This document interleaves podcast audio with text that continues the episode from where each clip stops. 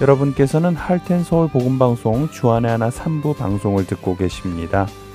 주안의 하나 3부에서는 2017년에 방송된 아브라함의 하나님과 2018년에 방송된 주님 마음의 합한 기도 그리고 은혜의 설교가 준비되어 있습니다. 아브라함의 하나님으로 이어집니다.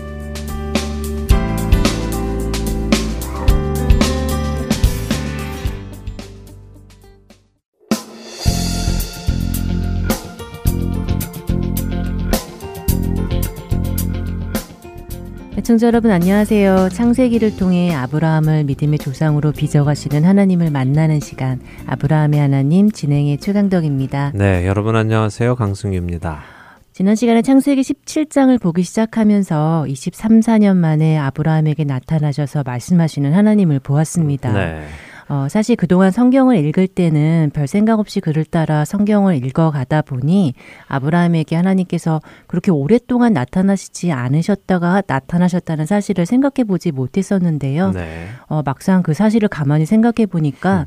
하나님께서 오랫동안 나타나시지 않았다는 사실이 아브라함의 믿음에 많은 영향을 끼쳤을 것이라는 생각이 들더라고요. 네, 그렇죠. 최소 23년 전에 하나님께서 나타나셔서 말씀도 주시고 약속도 주시고 또 언약식도 맺어주시고 하셨는데 그 후 10년이 되어도 약속의 자녀가 없고 당시의 문화대로 자식이 없으니 여종을 통해 아들을 얻었는데 여전히 말씀은 없으시고 또 그 후 또 다른 13년의 세월이 흐르자 갑자기 나타나셔서 말씀하신다는 것은 아브라함의 입장에서는 상당히 당황스러운 일일 수 있죠. 네. 더군다나 그는 이미 자신에게 있는 아들 하가를 통해 얻은 아들 이스마엘이 있었기 때문에 그가 바로 하나님께서 약속하셨던 그 아들이라고 믿고 살고 있는 것이죠.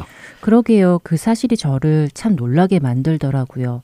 어쩌면 우리도 아브라함처럼 하나님께로부터 온 것이 아닌데 마치 그것이 하나님께로부터 온 것이라고 믿고 그것을 바라보며 살아가는 실수를 할 수 있다는 생각이 들어서 놀라웠습니다. 예, 참 좋은 지적 해주셨습니다. 그렇죠. 자기 수준에 이것이 하나님께로부터 온 것이라고 판단하고 받아들이는 사람들이 의외로 많습니다. 네. 오랜 시간 후에 그것이 아니라는 사실을 깨닫고 나면 때는 한동안 멍하게 되기도 하죠. 네.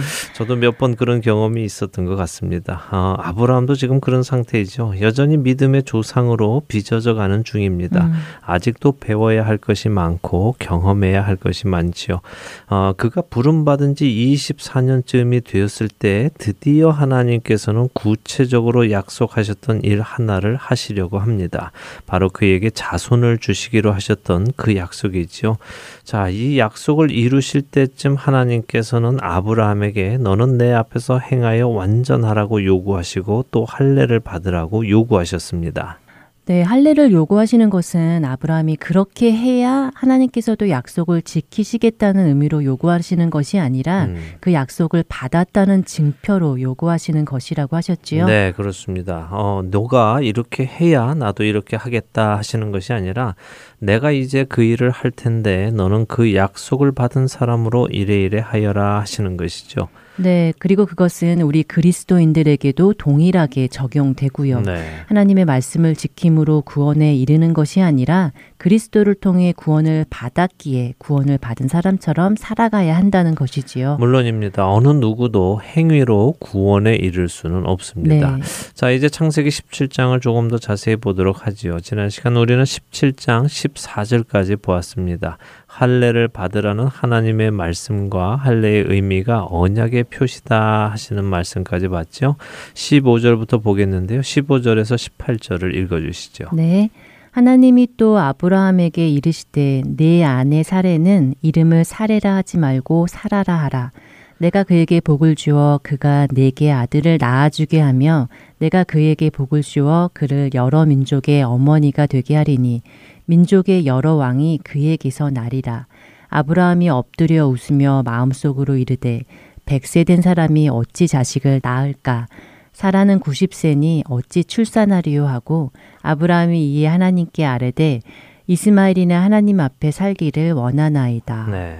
네, 하나님께서 아브라함의 이름을 바꾸어 주신 후 사라의 이름도 바꾸어 주시는군요. 네, 사레라는 이름을 사라로 바꾸어 주십니다. 네.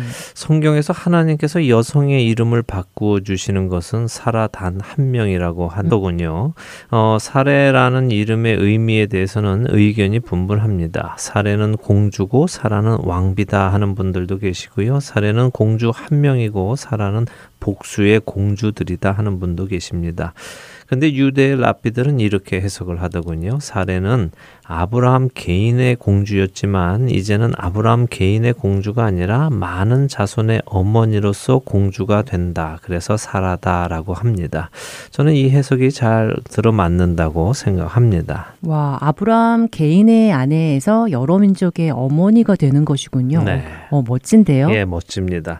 자, 이런 하나님의 약속의 말씀 지난 시간에도 우리가 짚고 넘어갔지만 이미 13년 전에 하가를 통해서 아들을 낳고 잘 살고 살고 있는 아브라함에게 하나님께서 오랜만에 나타나셔서는 사라가 아브라함에게 아들을 낳아줄 것이라고 하시니 믿기지 않지요.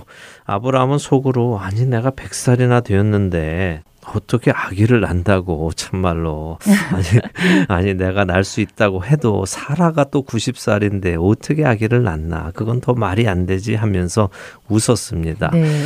하나님도 모르시는 게 있네 하는 웃음이었든지 말도 안 되는 약속을 하셔서 그러는 것인지는 모르지만 그는 그 말씀을 믿지는 않았습니다. 왜냐하면 안 될 것이라고 생각했지요. 음. 그리고는 하나님께 말씀을 드립니다. 18절이죠. 괜찮습니다. 됐습니다. 이 나이에 또 무슨 임신입니까? 되지도 않을 텐데요.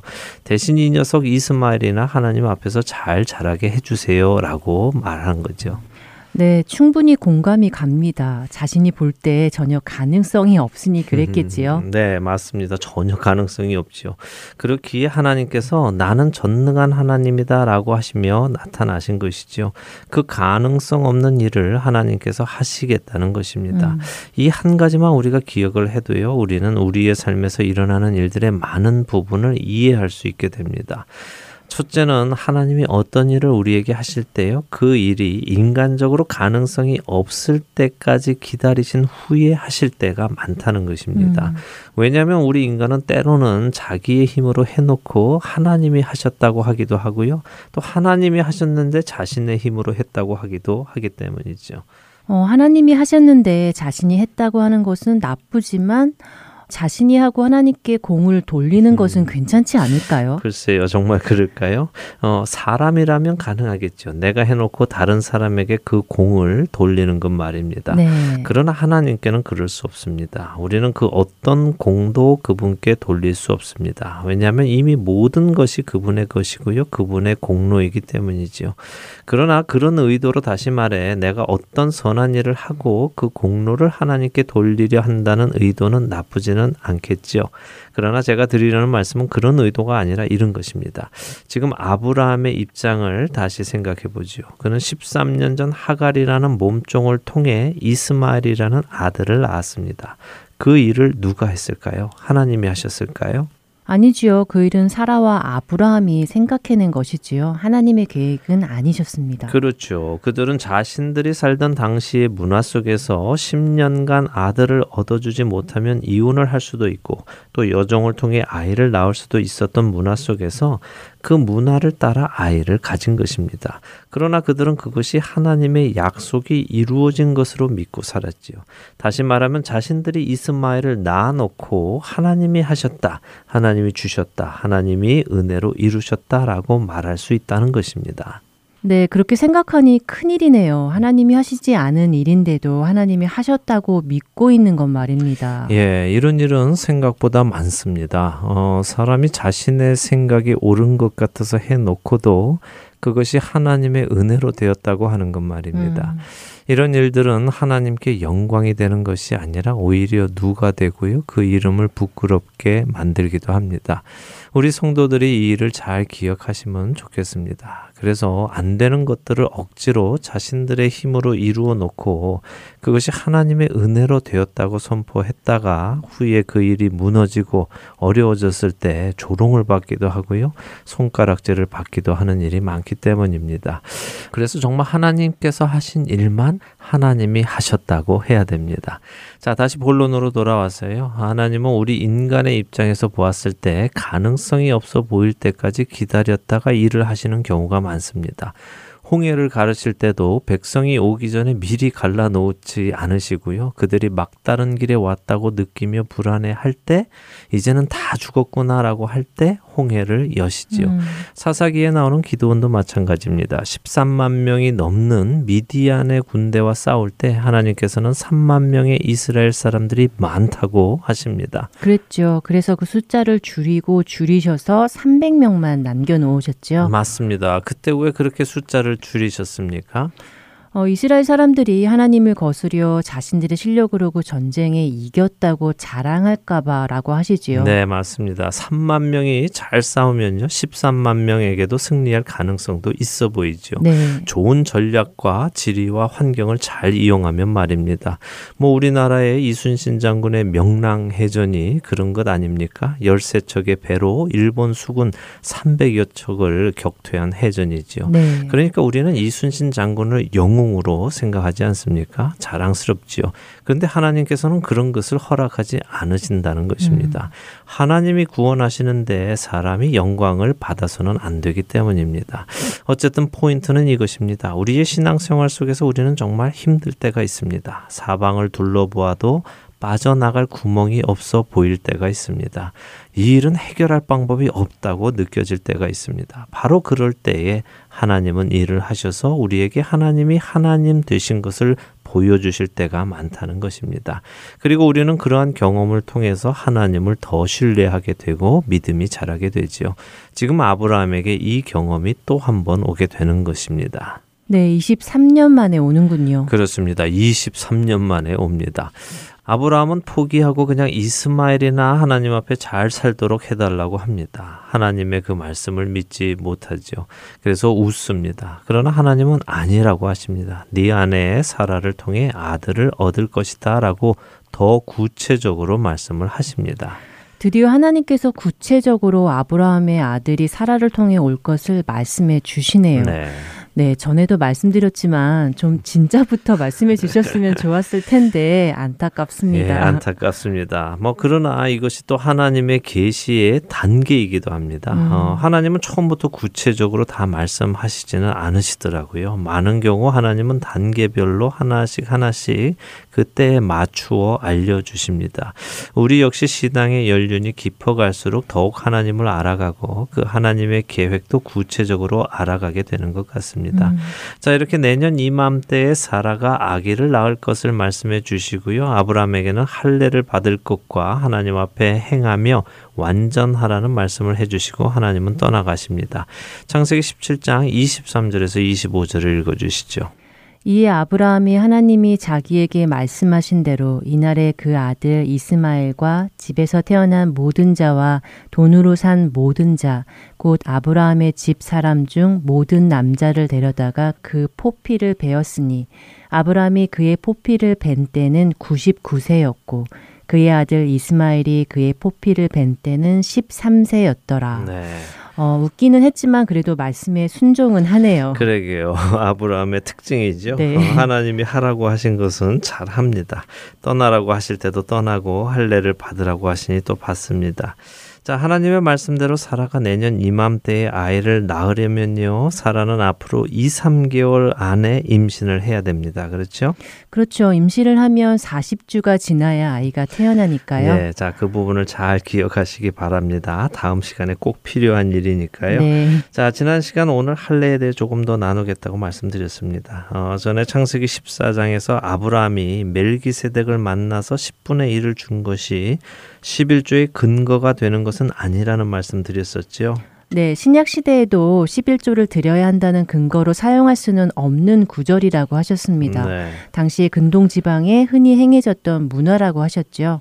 예, 그렇습니다. 먼저 분명히 하고 넘어갈 것은요. 저는 지금 11조를 해야 한다, 말아야 한다는 말씀을 드리는 것이 아니라는 말씀입니다. 오해 없으시기 바랍니다. 저는 11조를 해야 한다, 말아야 한다는 말씀을 드리는 것이 아니라요. 11조를 해야 한다는 것에 근거로 아브라함을 이야기해서는 안 된다는 말씀을 드리는 것입니다. 음. 만일 아브라함을 근거로 그가 율법이 있기 이전에 이미 11조를 했기 때문에 우리도 해야 한다고 주장을 한다면 지금 하나님께서 명하신 할례도 해야 하죠. 왜냐하면 하나님께서는 모세의 율법에도 할례를 명하셨습니다만 모세의 율법이 주어지기 이전인 아브라함에게도 이미 할례를 명하셨기 때문입니다. 아, 그렇네요. 모세에게 율법을 주시기 전에 이미 아브라함에게 약속으로 명하셨군요. 예, 그렇습니다. 은혜의 시대에 사는 우리는 하나님의 백성이 되기 위해 육신의 할례가 요구되지 않습니다. 네. 어, 원래는 아브라함의 모든 백성과 그 집안에서 태어난 모든 사람, 다시 말해 그의 모든 혈육은 물론 돈을 주고 산 노예들까지 그러니까 이방인들이겠지요. 이 모든 사람이 할례를 받아야 아브라함의 약속 안에 들어오게 되는 것이었습니다. 음. 그러니까 예수님이 오시기 이전에 구원의 은혜에 들어가려면 유대인이 되어야 하는 거죠. 아브라함의 자손으로 태어난 사람은 자연히 유대인이 되었지만 이방인들은 유대교로 개종을 해야 했습니다. 어, 이방인들도 개종을 통해 유대인이 되는 것이 가능하기는 했군요. 네, 가능했지요. 어, 예수님의 족보에 등장하는 여인들 중에 다말이나 라합 그리고 룻은 다 이방인들이죠. 네. 그러나 개종하여서 유대인의 족보 안으로 들어온 사람들입니다. 음. 자, 본론으로 돌아오죠. 할례에 관한 하나님의 요구는 율법으로서의 요구가 아니라 약속으로서의 요구입니다. 그리고 이 육신의 할례는 신약에 와서는 의미가 없어졌죠. 로마서 2장 28절과 29절은 표면적 유대인이 유대인이 아니요 표면적 육신의 할례가 할례가 아니라고 하시면서 속 사람이 유대인이어야 유대인이고 할례는 마음에 받아야 한다고 하십니다. 또 골로새서 2장 11절과 12절도 할례에 대해서 말씀을 해 주시는데요. 한번 읽어 주시죠. 네. 또 그 안에서 너희가 손으로 하지 아니한 할례를 받았으니 곧 육의 몸을 벗는 것이요 그리스도의 할례니라. 너희가 세례로 그리스도와 함께 장사되고 또 죽은 자들 가운데서 그를 일으키신 하나님의 역사를 믿음으로 말미암아 그 안에서 함께 일으키심을 받았느니라. 네. 네, 우리가 받은 할례는 손으로 받는 할례가 아니라 그리스도의 할례라고 하시네요. 네, 그리고 그 의미도 확실하게 말씀하시지요. 세례로 그리스도와 함께 장사되고 그리스도와 함께 일으키심을 받은 것이라고 말입니다. 네. 갈라디아서 6장 15절은 할례나 무할례나 아무것도 아니라고 하십니다. 오직 새로 지으심을 받는 것만이 중요하다고 하시지요. 그리스도 안에서 새로운 피조물이 되는 것이 중요하다는 것입니다. 이 점을 꼭 기억하시기 바랍니다. 혹시라도 우리도 할례를 받아야 하나 이런 생각하시는 분이 없으시기 바랍니다.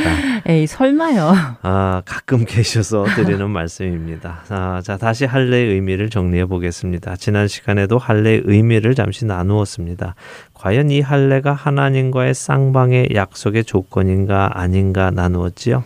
네, 아브라함이 이 약속을 지켜야 하나님께서도 하나님께서 하신 약속을 이행하시겠다 하는 그런 조건부 요구가 아니라 네. 하나님의 약속을 믿는다면 그 믿는 증표로 행하는 것이다 하셨지요. 네, 그렇죠. 지난 시간에도 말씀드렸듯이 아브라함에게 주신 약속, 다시 말해 그에게 복을 주시고 그의 이름을 창대하게 하시고 그의 자손이 하늘의 별과 같이 많게 해 주시고 그와 그 자손에게 가나안의 모든 땅을 유업으로 주시겠다 하는 약속은 아브라함이 할례를 받느냐 안 받느냐에 따른 것이 아니라 또 그가 하나님 앞에 행하며 완전하게 살 때에 이루어 주시는 것이 아니라 그것과 상관없이 하나님께서 일방적으로 그렇게 하시기로 하신 것이죠.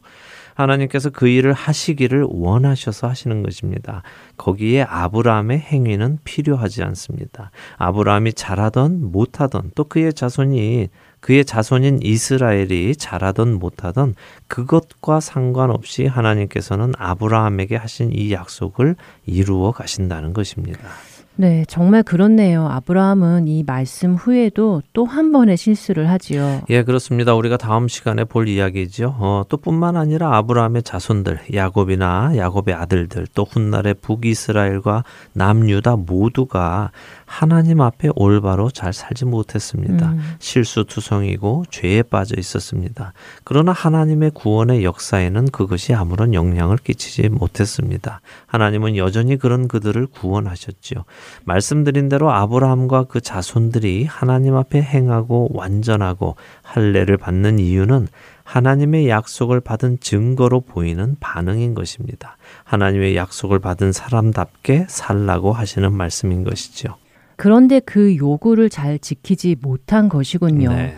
하지만 그럼에도 불구하고 그 약속을 지키시는 하나님의 은혜가 다시 한번 느껴지네요. 맞습니다. 이것은 예수님을 통하여 하나님의 자녀가 된 우리들에게도 또 모든 성도들에게도 동일하게 적용되는 은혜입니다.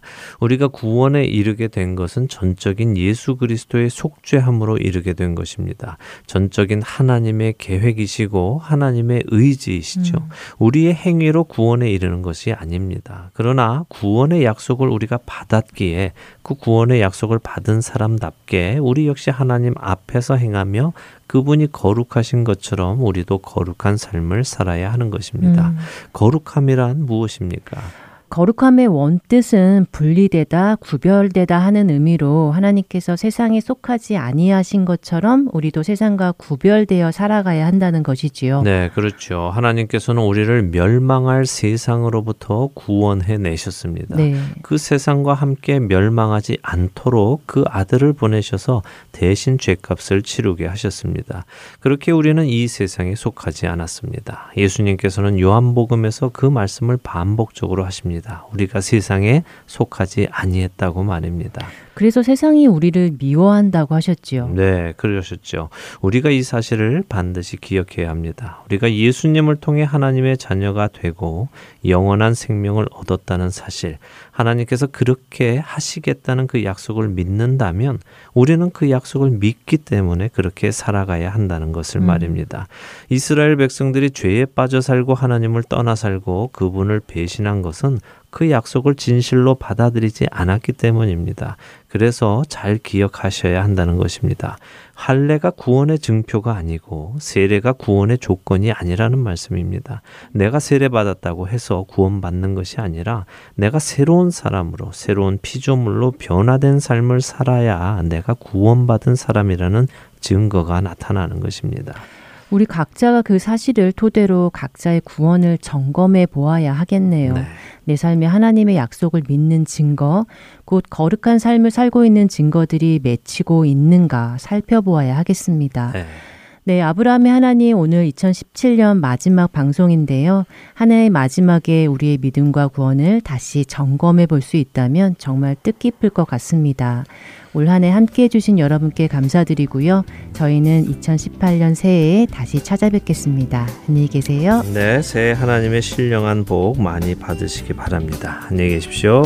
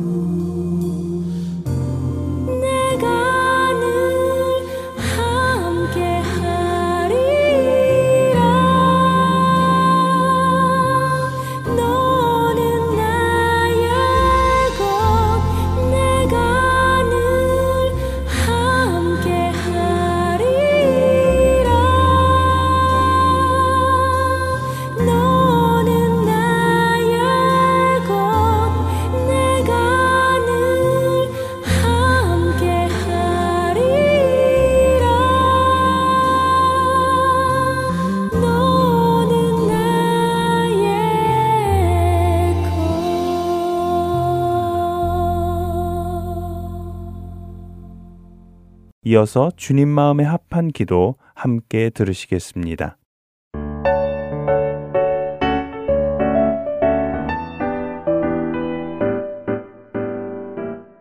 애청자 여러분 안녕하세요. 주님 마음에 합한 기도 진행의 민경훈입니다. 주님 마음에 합한 기도. 오늘은 참 어려운 내용을 다루려고 하는데요. 내용이 이해하기 어렵다는 말씀이 아니라 그 내용을 실행하기가 어렵다는 말씀입니다. 저 개인에게도 또 대부분의 성도들에게도 늘 마음 한구석에 숙제처럼 남아있는 부분일 것이라 생각되는 내용인데요. 바로 용서입니다. 언젠가 기도에 대한 공부를 하며 우리의 기도가 응답되지 않거나 하나님께 상달되지 않는 것이 느껴질 때는 우리가 누군가를 용서하지 못하고 있는 경우가 많다는 것을 배운 적이 있습니다. 내 마음에 누군가를 용서하지 않고 미워하고 있는 마음을 품고서 기도를 하고 있다면 그 기도는 하나님이 기뻐 받지 않으신다고요. 성경은 우리에게 다른 사람을 용서하는 것에 대해 많은 곳에서 말씀하십니다. 그리고 남을 용서하는 것과 하나님과 우리의 관계에 대해서도 말씀하시지요. 예수님께서는 우리가 사람의 잘못을 용서하면 하늘 아버지께서도 우리의 잘못을 용서하실 것이며 우리가 사람의 잘못을 용서하지 아니하면 하늘 아버지께서도 우리의 잘못을 용서하지 아니하실 것이라고 마태복음 6장 14절과 15절에 말씀하십니다. 또한 마태복음 18장에서는 만 달란트 빚진 자의 이야기를 하시며 35절에 우리 각각 마음으로부터 형제를 용서하지 아니하면 하늘 아버지께서도 우리에게 빚을 다 갚도록 옥에 가두실 것이라고 하시지요. 그만큼 다른 사람을 향한 용서는 중요한 것입니다. 그런데도 이상하게 우리는 예수님의 이 경고의 말씀을 깊이 새겨 생각하지 않는 것 같은데요. 우리가 예수님의 말씀이 진리의 말씀임을 믿는다면 우리가 다른 일을 용서하지 않을 때 하나님 아버지께서도 우리를 용서하지 않으실 것이라는 말씀도 믿어야 할 것입니다. 그렇다면 우리는 예수님의 말씀대로 남을 용서해야 할 텐데요. 이것이 과연 가능할까요? 나를 힘들고 아프게 한 사람, 너무도 얄밉고 미운 그 사람을 용서하는 것이 말입니다. 때때로 우리 마음에 미워하는 그 사람을 생각하면 너무 악에 받쳐서 내가 그 사람을 용서하지 않고 지옥에 가더라도 나는 용서하지 않을 거야 하는 생각마저 떠오를 때도 있습니다. 하나님께서는 왜 우리에게 그처럼 어려운 용서를 하라고 하셨을까요? 가능할 것 같지 않은 그 용서를 말입니다. 그러나 우리가 복음을 다시 생각해 보면 우리는 반드시 용서를 해야 한다는 것을 알게 됩니다. 지난 시간 우리는 다윗의 기도를 통해 자신의 죄를 인정하고 그것을 회개하는 기도가 주님 마음에 합한 기도라는 것을 나누었습니다.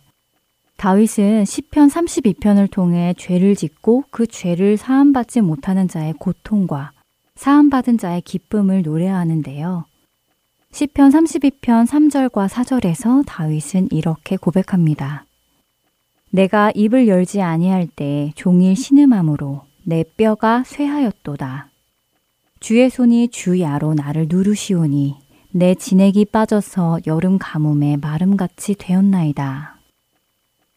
자신의 죄를 하나님께 고백하지 않고 자신의 속에만 간직하고 있었을 때 그는 뼈가 다 쇠할 정도로 신음했다고 고백합니다. 또한 하나님의 손이 그를 누르시기에 자신의 진액이 다 빠져나갈 정도로 고통스러웠다고 고백하지요. 그러나 그가 하나님께 죄를 고백하고 용서를 받았을 때 그의 환경은 완전히 바뀝니다. 시편 32편 5절에서 7절의 말씀입니다. 내가 이르기를 내 허물을 여호와께 자복하리라 하고 주께 내 죄를 아뢰고 내 죄악을 숨기지 아니하였더니 곧 주께서 내 죄악을 사하셨나이다.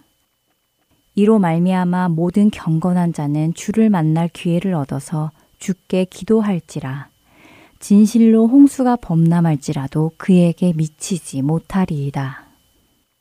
주는 나의 은신처이오니 환난에서 나를 보호하시고 구원의 노래로 나를 두루시리이다. 죄사함을 받은 자는 이제 홍수가 범람할지라도 자신은 두려움이 없음을 고백합니다. 환난이 자신을 고통스럽게 하지 못함을 고백하며 하나님의 손이 더 이상 자신을 누르는 것이 아니라 이제는 그분의 품 안으로 들어가 자신의 은신처를 삼게 된다고 고백하지요. 자신의 죄를 용서받은 자는 이처럼 슬픔과 고통과 어둠 속에서 나와 기쁨과 담대함을 가지고 빛이신 하나님 안에 다니게 되는 것입니다. 이처럼 용서의 기쁨을 경험한 자들은 나에게 죄를 지은 다른 사람도 용서할 수 있게 됩니다.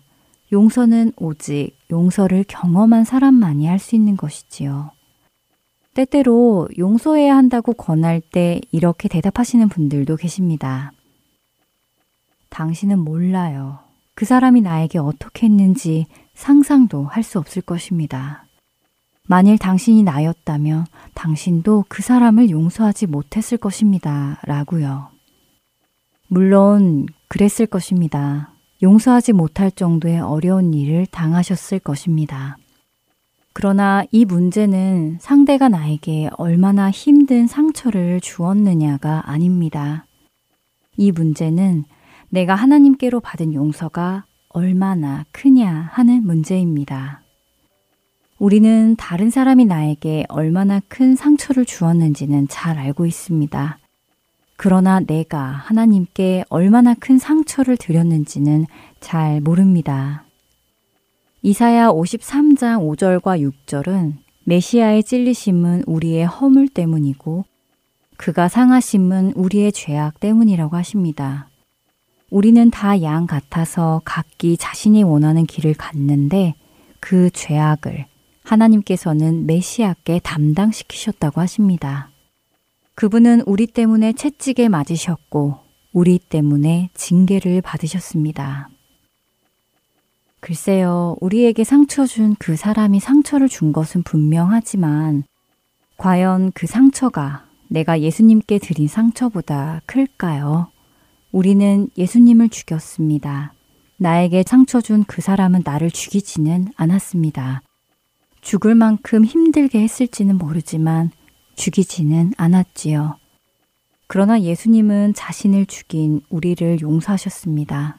용서하신 것뿐 아니라 우리를 그분의 나라로 초대하셨습니다. 우리가 아직 원수되었을 때 죽으심으로 그분의 사랑을 우리에게 확증하셨습니다. 예수님은 십자가에서도 자신을 십자가에 달아 죽이는 자들을 위해 하나님께 용서를 구하셨지요.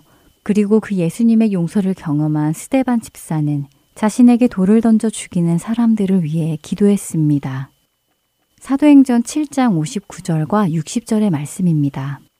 그들이 돌로 스데반을 치니 스데반이 부르짖어 이르되 주 예수여 내 영혼을 받으시옵소서 하고 무릎을 꿇고 크게 불러 이르되 주여 이 죄를 그들에게 돌리지 마옵소서 이 말을 하고 자니라. 용서는 상대가 나에게 얼마나 큰 죄를 지었는가에 따라 할 수 있고 없고가 아니라 내가 하나님께 얼마나 큰 죄를 용서받았는가에 따라 할 수 있고 없고가 결정되는 것입니다. 상대를 바라보지 마시고 여러분을 용서하신 주님을 바라보시기 바랍니다. 그러면 우리도 용서할 수밖에 없게 됩니다. 그것이 죄사함 받고 구원에 이른 하나님의 자녀들의 모습이기 때문입니다. 또 내 이웃을 사랑하고 내 원수를 미워하라 하였다는 것을 너희가 들었으나 나는 너희에게 이르노니 너희 원수를 사랑하며 너희를 박해하는 자를 위하여 기도하라. 이같이 한즉 하늘에 계신 너희 아버지의 아들이 되리니. 마태복음 5장 43절에서 45절 상단에 예수님께서 하신 말씀입니다. 주님 마음에 합한 기도는 원수를 사랑하며 나를 박해하는 자를 위하여 드리는 기도입니다. 원수를 바라보지 마시고 나를 용서하신 주님을 바라보며 주님 마음에 합한 기도를 드리는 우리가 되기를 바랍니다. 주님 마음에 합한 기도 마치겠습니다. 다음 시간에 뵙겠습니다. 안녕히 계세요.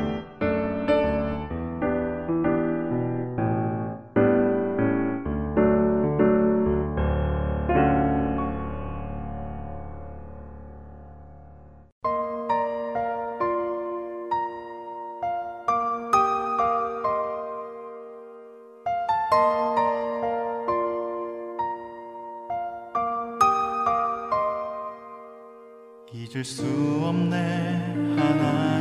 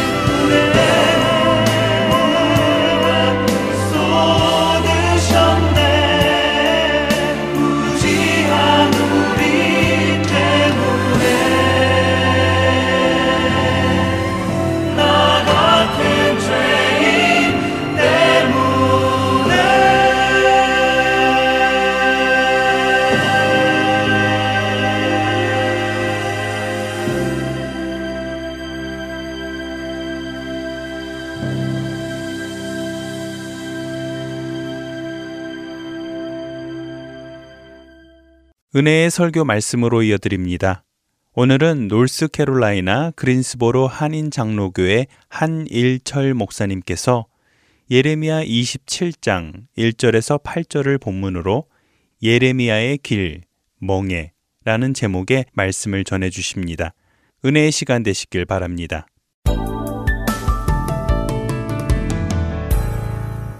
예수님께서 하루는 제자들에게 사람들이 인자에 대해서 누구라 말하는지 한번 말해보고라 했어요. 그랬더니 이제 제자들이 들은 이야기들이 있잖아요. 그랬을 때에 인자에 대해서 이렇게 말합니다. 한번 우리 마태복음 16장 14절 예수님에 대해서 사람들이 뭐라고 했는지 한번 보겠습니다. 이르되 더러는 세례요한, 더러는 엘리야, 어떤 이는 에레미야나 선지자 중에 하나라 하더이다. 아멘. 예수님의 입장에서 볼 때는 전부 틀린 대답이었습니다. 왜요? 예수님은 에레미야도 아니고 엘리야도 아니고 세례요한도 아니잖아요. 그러니까 틀린 말이지만 예수님은 하나님의 아들이셨죠. 메시아였죠. 그래서 틀립니다. 하지만 에레미야가 만약에 예수님 시대에 바로 그때에 있었다면 기분이 몹시 좋았을 것 같아요. 왜요? 예수님을 가리켜 사람들이 에레미야라고 말했기 때문에 그래요. 이 얼마나 에레미야 입장에서는 듣기가 좋은 말이 되겠습니까? 예수님 보고 에레미야 같다고 하니까 에레미야가 얼마나 기분이 좋겠어요. 그렇다면 사람들은 예수님을 왜 에레미야로 보았냐 하는 것이에요. 왜 사람들은 에레미야로 봤을까요? 그 이유는 여러 이유가 있겠습니다만 에레미야가 멍에에 관련된 이야기를 많이 했었고 또 특별히 직접 몸에 나무 멍에를 메고 살았던 적이 있었기 때문에 그래요. 그런데 예수님도 에레미야처럼 멍에에 대해서 백성들에게 이야기하는 것이었어요. 예수님께서 멍에 관련하여 하셨던 유명한 말씀 한번 같이 읽어보겠습니다. 마태복음 11장 28절에서 30절 말씀. 수고하고 무거운 짐진 자들아 다 내게로 오라. 내가 너희를 쉬게 하리라. 나는 마음이 온유하고 겸손하니 나의 멍에를 메고 내게 배우라.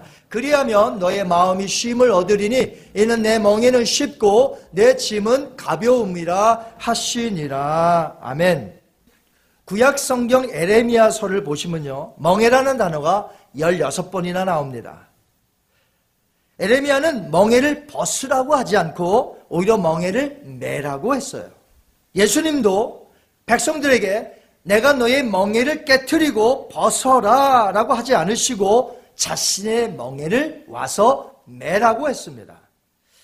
에레미야서 27장 12절 아까 읽었습니다만 다시 한번 읽겠습니다. 왕과 백성은 바벨론 왕의 멍에를 목에 메고 그와 그의 백성을 섬기소서 그리하면 사실이라 어찌하여 당신과 당신의 백성이 여호와께서 바벨론의 왕을 섬기지 아니하는 나라에 대하여 하신 말씀과 같이 칼과 기근과 전염병에 죽으려 하나이까 아멘.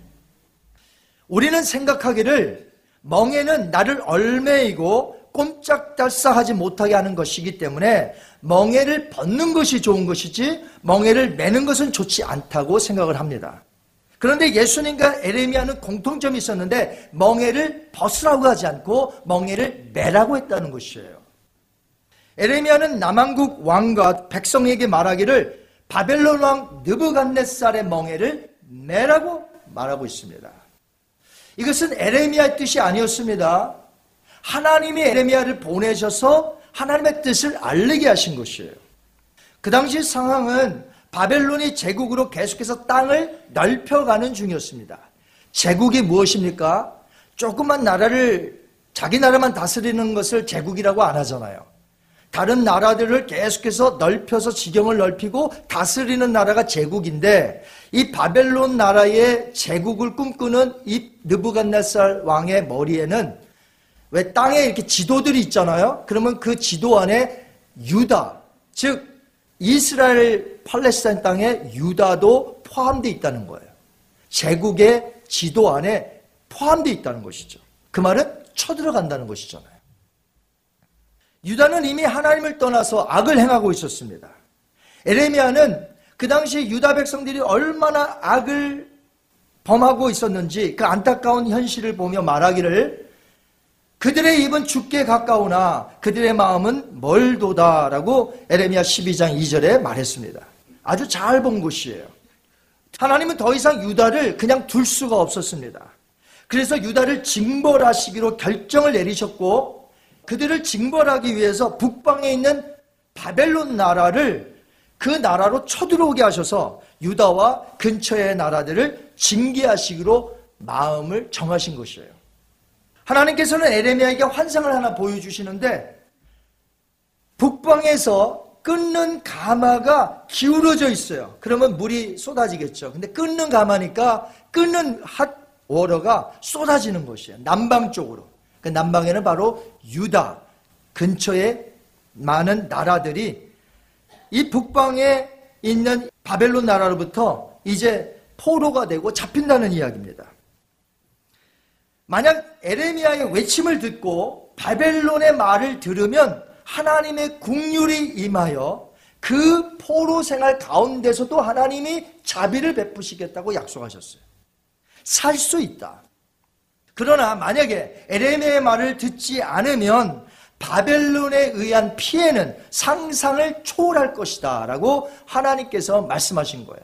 칼과 기근과 전염병이 이 말이라. 너희가 만약에 바벨론의 말을 듣지 아니하면 이렇게 말씀하신 거예요. 그러나 유다와 동맹국들의 왕들은 에레미야 말을 다 리젝트했습니다. 거부했다는 것이죠. 오히려 애굽과 이집트와 친동맹을 맺고 바벨론을 적대시하여 멸망을 자처했다는 것이에요. 그들의 이러한 모습을 보신 하나님께서는 유다와 열방을 향해 바벨론에 복종해야 살 수 있다는 것을 행동으로 보여주시기 위해서 하루는 에레미야에게 나타나셔서 에레미야야 멍에와 줄을 만들어 너의 목에 차고 다녀라 이렇게 말씀하셨어요. 우리 에레미야 27장 2절 한번 보겠습니다. 여호와께서 이와 같이 내게 말씀하실 때 너는 줄과 멍에를 만들어 내 목에 걸고 아멘. 멍에는 문자적으로 두 마리의 짐승이 함께 밭을 갈거나 짐수레를 끌 수 있도록 나무로 만든 무거운 틀을 말합니다. 그래서 멍에는 쉽게 벗어날 수 없다는 비유적인 의미가 들어가요. 구속이나 억압을 뜻하는 것이에요. 멍에 그러면. 하나님께서 에레미야에게 멍에와 줄을 만들어 매고 그 줄로 늘어뜨리라고 하신 것은 무슨 뜻일까요? 유다를 비롯한 그 동맹국들이 바벨론의 지배를 받고 포로 생활해야 하는 것이 불가피한다는 것을 보여주고 있는 것이. 에레미야는 하나님의 명령대로 멍에와 줄을 만들어 목에다 걸고서는 왕 앞에 나아갔습니다. 때마침 왕 앞에 각 나라의 왕들이 보낸 사신들이 있는데 이 에레미야의 모습을 다 본 곳이에요. 그 주변 국가 신하들이 다 물어볼 거 아닙니까? 아니, 저 사람 누굽니까? 에레미야라는 사람인데 저 사람 왜 저러고 다니는지 모르겠어요. 그렇게 말하는 거예요. 그런데 마침 사신들이 왔으니 그 모습을 보고 외치는 거예요. 가서 왕에게 말하라는 거예요. 너희들의 왕이 듣고 바벨론을 섬기지 않으면 유다와 각 나라 왕들은 이제 큰일을 당할 것이다. 이렇게 지금 보여주고 있는 것이죠. 멍해를 매는 길만이 유다와 근처에 있는 왕들이 나라들이 사는 길이다라고 전달한 것이죠. 이것은 재앙이 아니라 오직 사는 길이다라고 말한 것이에요. 자, 이런 사실은 하나님의 백성이 범죄할 때가 있잖아요. 저와 여러분이. 그럴 때 하나님은 그냥 두지 않으세요. 왜? 사랑하기 때문에 징계를 반드시 하는데 그 징계를 받을 때 우리의 태도가 어떠해야 하는지를 가르쳐 주고 있습니다. 바벨론 나라를 들어서 유다로 멍해를 매게 하는 것은 하나님의 징벌이었죠. 왜? 죄를 회개하지 않으니까 하나님이 바벨론이라는 나라를 들어서 그 하나님의 백성을 치게 만드는 거예요. 하나님 마음이 얼마나 아프시겠어요. 하지만 할 수 없어요. 왜? 돌아서질 않으니까. 죄를 깨닫지 못하니까 하나님이 바벨론을 들어서 쓰시는데 그 바벨론이 우연히 쳐들어간 게 아니라는 거예요. 하나님이 들으셔서 남유다를 치게 하셨다는 거죠. 그러므로 우리가 하나님의 어떤 징계를 받을 때 원망해서 안 되고요. 인위적인 방법으로 회피해서는 안 된다는 거예요. 왜? 그 일이 하나님께로부터 왔기 때문에 그 징벌을 받을 때 하나님의 자비하심을 구하면서 그것을 뚫고 나가야 되는 것이죠. 그것이 하나님께로부터 왔기 때문에 그래요. 어떠한 멍에도 매기 싫어하는 사람들 앞에서 에레미야가 실제로 멍에를 메고 다니면서 전파하고 있어요. 쉽게 얘기하면 이렇습니다. 오늘날 여러분들이 계속해서 하나님의 말씀을 듣는데 회개하지 않는다고 칩시다. 그러면 하나님께서 저에게 멍에를 한번 메고 다녀라 해서 다음 주일날 제가 멍에를 메고 설지 몰라요. 여러분들이 계속해서 하나님의 말씀을 따르지 않고 듣지 않고 회개하지 않으면 제가 아마도 멍에를 메고 나와서 외칠지 모른다는 거죠. 그 당시에 그렇게 했다는 거예요, 실제로. 바벨론의 멍에를 메어야 살 수 있다고 외쳤으니 그 누가 에레미야를 초하겠습니까?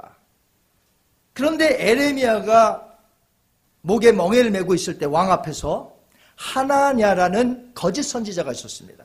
이 선지자가 백성들 앞에서 어떻게 했는지 아세요? 우리 한번 살펴보기를 원합니다. 선지자 하나네가 선지자 에레미야 목에서 멍해를 빼앗아 꺾고 모든 백성 앞에서 하나냐가 말하여 이르되 여호와께서 이와 같이 말씀하시니라 내가 2년 안에 모든 민족의 목에서 바벨론의 왕 느부갓네살의 멍에를 이와 같이 꺾어버리리라 하셨느니라. 하나님이 보내지 않은 선지자 하나냐가 에레미야의 목에서부터 멍에를 빼앗아 나무 멍에였습니다. 아주 꺾어버리고 박살을 냅니다. 그러면서 봐라 이제 너희는 안전하고 평안해질 것이다. 하나님께서 2년 안에 이렇게 멍에를 부서뜨릴 것이니 너희들 걱정하지 말아라. 이렇게 지금 거짓말을 하고 있는 거예요. 사람들은 에레미야를 때리고 구덩이에 집어 던지고 감옥에 가두어두면서 하나님이 보내신 자가 아니다라고 말하고 있어요. 그런데 그렇게 말하는 사람이 정작 하나님이 보내신 적이 없는 사람이에요. 사람들은 하나님이 보내지 않은 선지자의 말을 듣습니다. 여러분 누구의 말을 듣겠어요? 에레미야의 말을 듣겠습니까? 아니면 하나님의 말을 듣기를 좋아하겠습니까? 오늘날에도 강단에서 자유, 해방, 평등, 인권 존중, 보호, 개인, 이익, 축복, 평화만을 외쳐야 좋아하지. 죄, 회개, 심판, 징계, 구속, 복음, 순종, 복종합시다. 하나님의 말씀에 따라 삽시다. 계명을 지킵시다. 이런 말은 강단에서 전해지는 자가 적을 뿐만 아니라 성도들이 싫어하기 때문에 이런 말을 안 한다는 것이에요. 오늘 성도들이 컨슈머가 돼버렸어요. 그러니까 컨슈머들이 좋아하는 말을 하는 것이 강단의 목사가 돼버렸다는 거죠. 제가 볼 때에 오늘날 강단에도 하나님이 보내신 자와 하나님이 보내시지 않은 자들 그때처럼 둘로 나누어져 있습니다. 분명하게. 하나님이 보내신 자들의 외침을 들으셔야 돼요. 예수님이 오셨을 때에 사람들이 예수님 주변에 몰려들었습니다. 맨 처음에 몰려들었을 때 어떤 기적과 이적과 병고침을 꼭 봐서 몰려든 건 아니에요. 왜냐하면 예수님의 가르침이 랍비들과 서기관 같지 않은 권세 있는 말씀을 전했기 때문에 수많은 사람들이 이건 어디서 들어보지 못한 권세의 능력의 말씀이라 예수님의 말씀을 더 듣기 위해서 찾아왔었어요, 사실. 맨 처음에는. 그러나 차츰 예수님의 말씀을 듣자 하니까 거북해지기 시작했고 마음에 들지 않기 시작했습니다. 부담감이 들어오기 시작했어요. 조금 전에 우리가 읽었던 예수님께서 백성들에게 외치신 말씀 한번 다시 한번 읽어보겠습니다. 마태복음 11장 28절에서 30절 말씀. 수고하고 무거운 짐진 자들아 다 내게로 오라. 내가 너희를 쉬게 하리라. 나는 마음이 온유하고 겸손하니 나의 멍에를 메고 내게 배우라. 그리하면 너의 마음이 쉼을 얻으리니 이는 내 멍에는 쉽고 내 짐은 가벼움이라 하시니라. 아멘. 자 그 당시 상황으로 보았을 때에 하나님께로부터 온 사람이 있는데 예수님이죠. 사람들이 다 그렇게 생각했습니다. 하나님께로부터 온 사람이 있는데 마땅히 뭘 설계해야 되냐면 내가 로마 제국의 멍해로부터 너희들을 자유케 하리라. 멍해를 벗어나게 해 주겠다라는 말을 듣고 싶었는데 와서 들으니까 뭐라고 하냐면 내게 와서 나의 멍해를 매라는 것이에요. 멍에 함께 매고 살자는 것이에요. 아니 로마 제국의 멍해를 벗어 던지고 깨트려 주겠다고 하셔야 될 텐데 듣기에 영 아닌 거죠. 로마 제국에서 살았던 식민지들은 멍해를 무척이나 싫어했습니다. 그 당시 로마 군인들이 포로로 잡아오는 노예들을 어떻게 끌고 왔냐면요. 멍해에 씌워 압송시켰다고 합니다. 많은 경우에. 이 모습으로 인해서 멍해란 노예와 같은 예속 상태. 왜? 노예들이 멍해를 메고 오니까 도망갈 수 없고 자유가 없기 때문에 노예와 같은 예속 상태를 멍해라는 것에 인식이 되어 있는 거예요. 그래서 멍해라는 단어가 싫은 것입니다. 그런데 예수님은 로마 제국에서부터 풀어주는 멍해를 말씀하신 것이 아니라 예수님과 함께 멍해를 메고 살자라고 했으니 이 말을 좋아할 사람이 누가 있겠느냐는 것이죠. 예수님이 말씀하시면 하실수록 사람들이 모이다가도 다 도망가는 거예요. 한 번은요, 예수님이 어떤 말씀하셨더니 다 갚버렸어요. 그러니까 남은 사람이 12명 밖에 없어요, 제자. 그러니까 예수님이 뭐라고 하셨습니까? 너희도 가려느냐? 그때 무슨 말씀하셨을까요? 나를 따라오고자 하는 자는 자기 몫에 태인 십자가를 지고 자기를 부인하고 나를 쫓을 것이냐. 누가 쫓겠어요? 그 당시에 십자가는 다 죄인들이 형벌을 지려고 지금 가고 있는 십자가인데 십자가 지고 나를 쫓아라? 자기를 부인해라? 자기를 죽여라? 어렵다. 이 말은 어렵다. 이 말은 부담된다. 이 말은 싫다. 떠나가는 거예요. 아마 예수님이 목회를 했다면 실패한 목회자가 아닐까 싶어요. 왜? 오는 사람 다 내쫓았으니까. 예수님과 함께 멍해를 매자고 하는 이 선포, 사람들은 싫어합니다. 멍해라는 자체를 싫어한다는 것이죠.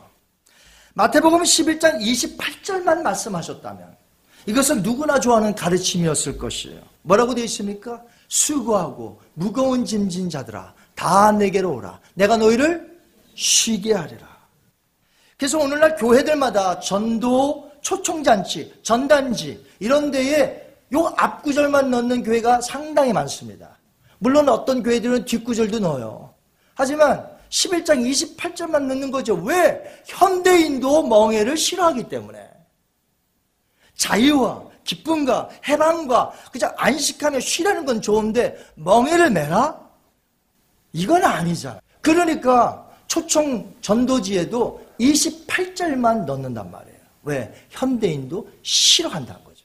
그럼 그때나 지금이나 사람들은 다 뭘 싫어해요? 멍해를 싫어한다는 것이. 하지만 하나님은 에레미야에게 바벨론이 씌워주는 멍해를 메어야 산다고 말했고 예수님이 오셔서는 예수님이 씌워주는 멍해를 함께 매야 참된 쉼과 안식을 얻으며 예수님과 동행할 수 있다고 말씀하고 있습니다. 예수님의 멍해를 맨다는 것은 그분을 섬긴다는 것이에요. 그분과 함께 멍해를 메어야만 그분이 걸어가신 천국, 영광, 상급, 참된 안식을 누리게 된다는 것이죠. 물론 멍해란 말 자체가 힘들고 어려움이 내포되어 있습니다. 그것은 부인할 수 없는 사실이에요. 하지만 예수님과 함께 걸어가면 예수님이 제시하신 멍해를 같이 매게 될 때에 예수님의 능력으로 그 멍해는 가볍게 될 것이고 그 멍해를 같이 메고 갈 때에 예수님이 천국길을 가시니 우리도 당연히 천국길로 가는 줄 믿습니다. 비록 멍해가 힘들고 어렵지만 예수님과 함께 매면 괜찮다는 것이에요. 분명 멍해는 힘든 것이에요. 힘들지 않다고 하면 거짓말이겠죠. 고난과 역경이 있습니다. 나의 뜻보다 아버지의 뜻을 이루어야 하기 때문에 어려울 수 있습니다. 하지만 성경에서 멍해를 매라고 하셨을 때는 다 이유가 있기 때문에 그 멍해를 매라고 하시는 것이에요. 에레미야는 죄악된 백성들에게 가서 하나님의 뜻을 외쳤습니다. 바벨론의 멍해를 매야 너희가 살 수 있느니라. 예수님은 오셔서 하나님의 뜻을 전했습니다. 멍해가 없이 방종하며 살지 말고 예수께 내 아들에게 와서 그의 멍해를 같이 메어라. 그럴 때 참된 쉼을 얻고 안식을 얻을 수 있느니라. 사람들은 자유와 해방을 오해합니다. 내 마음이 원하는 대로, 내 육체가 원하는 대로 사는 것이 자유이며 인권 존중이라고 생각을 해요. 이것은 큰 착각입니다. 오늘날 죄악된 인간, 사회의 가장 큰 주장이 뭐예요? 인간에게 포커스를 맞춰서 인간의 보편적인 가치, 인간의 존중, 내 마음대로 할 수 있다는 것의 보장.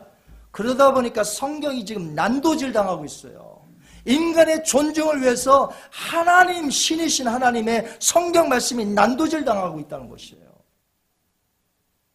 아담이 인간의 보편적 가치, 인간 존중을 위해 하나님을 떠나 독립을 선언했을 때 무엇이 찾아왔나요? 그것이 죄요. 타락이었기 때문에 인간에게 저주가 찾아왔고 죽음이 찾아왔고 지옥이 찾아온 거 아닙니까? 하나님을 떠난 독립, 하나님을 떠난 자유, 그것은 방탕이요, 타락이요, 그 끝은 저주와 심판일 뿐이라는 것이죠. 오늘 이 시간 하나님은 부족한 종을 통하여 여러분에게 분명히 말씀하십니다.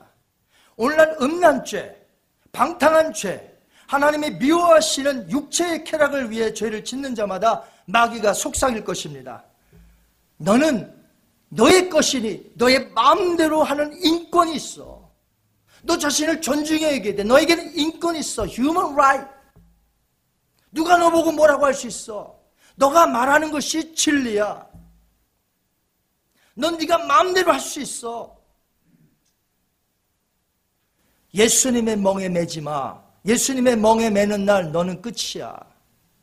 너의 자유, 너의 해방 이런 거 없이 너는 속박 속에 끌려다니며 살 것이야. 너 원하는 대로 살아. 마귀는 지금 이렇게 속삭입니다.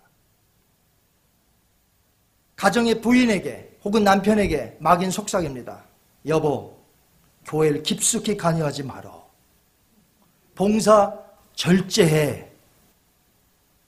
대충 해. 깊숙이 들어가지 마. 이거 남편이 하는 말 같고 부인이 하는 말 같지만 이거 다 사탄이 하는 속삭임입니다. 성경에 어디 너는 적당히 하나님을 섬기거라 나와 있나요? 뭐라고 돼 있죠? 마음을 다하고 목숨을 다하고 힘을 다하여 정성을 다하여 주 너의 하나님을 사랑하라. 거기 어디 적당히 해. 괜히 교회에 인볼브했다 큰일 나.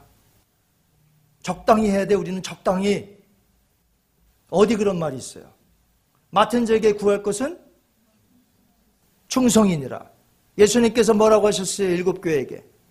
죽도록 죽도록 충성하라. 예수님이 하신 말씀이에요. 예수님이 어디 거기 적당히가 있어요. 적당히 없어요. 그건 다 마귀의 소리예요. 마귀의 소리. 거짓 선지자 하나냐처럼 교인들에게 멍해를 빼앗아 꺾어버리고 너 마음대로 해. 너 인권 존중 있잖아. 너가 얼마나 존귀한지 네 마음대로 해. 네가 하는 것이 진리야. 하고 싶은 대로 살아. 교회에서 순종 가르쳐도 따르지 마. 너 예수님의 멍에 맸다 큰일 나. 이 마귀의 속삭임에 다 넘어가 버린단 말이죠. 그런데 이 말을 듣고 무언가를 했을 때 그것을 끝나지 않고 결국 이 말을 듣고 계속해서 이 말대로 따라 행하고 마귀의 속삭임에 넘어갈 때의 끝이 어딜까요? 끝은 마귀가 들어가는데 같이 들어간다는 것이에요, 성경에.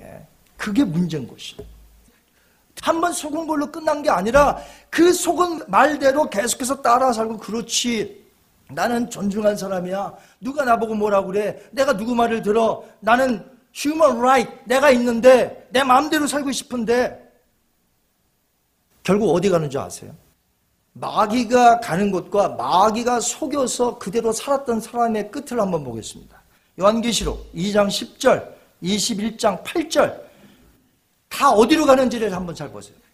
또 그들을 미혹하는 마귀가 불과 유황못에 던져지니 두려워하는 자들과 믿지 아니하는 자들과 흉악한 자들과 살인자들과 음행하는 자들과 점술가들과 우상 숭배자들과 거짓말하는 모든 자들은 불과 유황으로 타는 못에 던져지리니.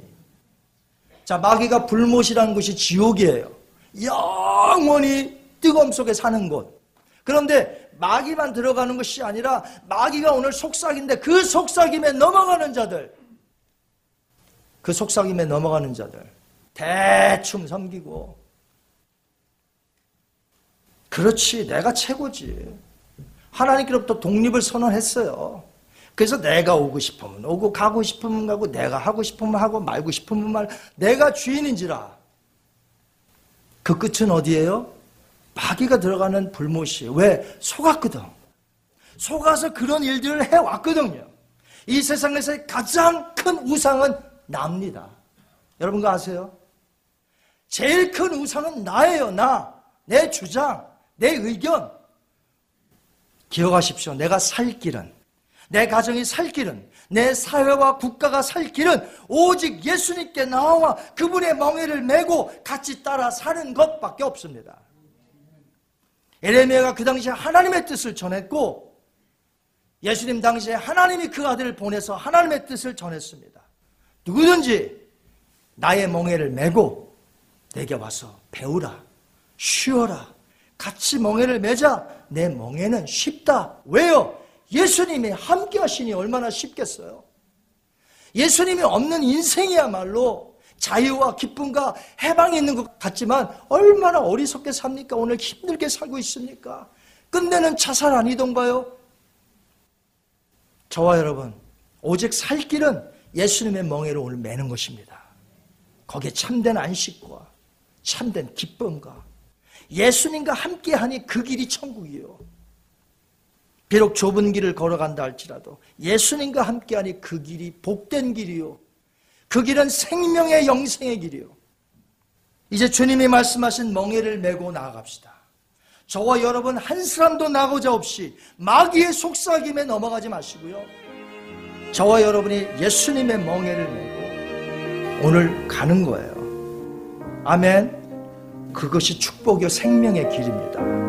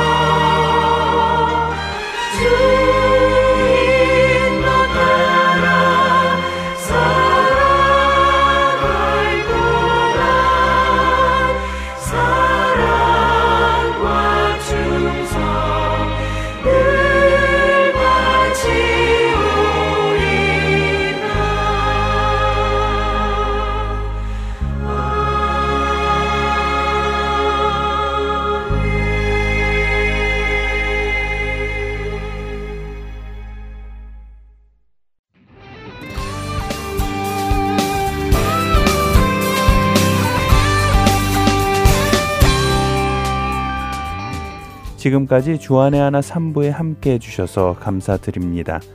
다른 방송들을 더 듣고 싶으신 분들은 홈페이지 www.heartandsoul.org에서 특별 방송을 클릭하셔서 들으실 수 있습니다.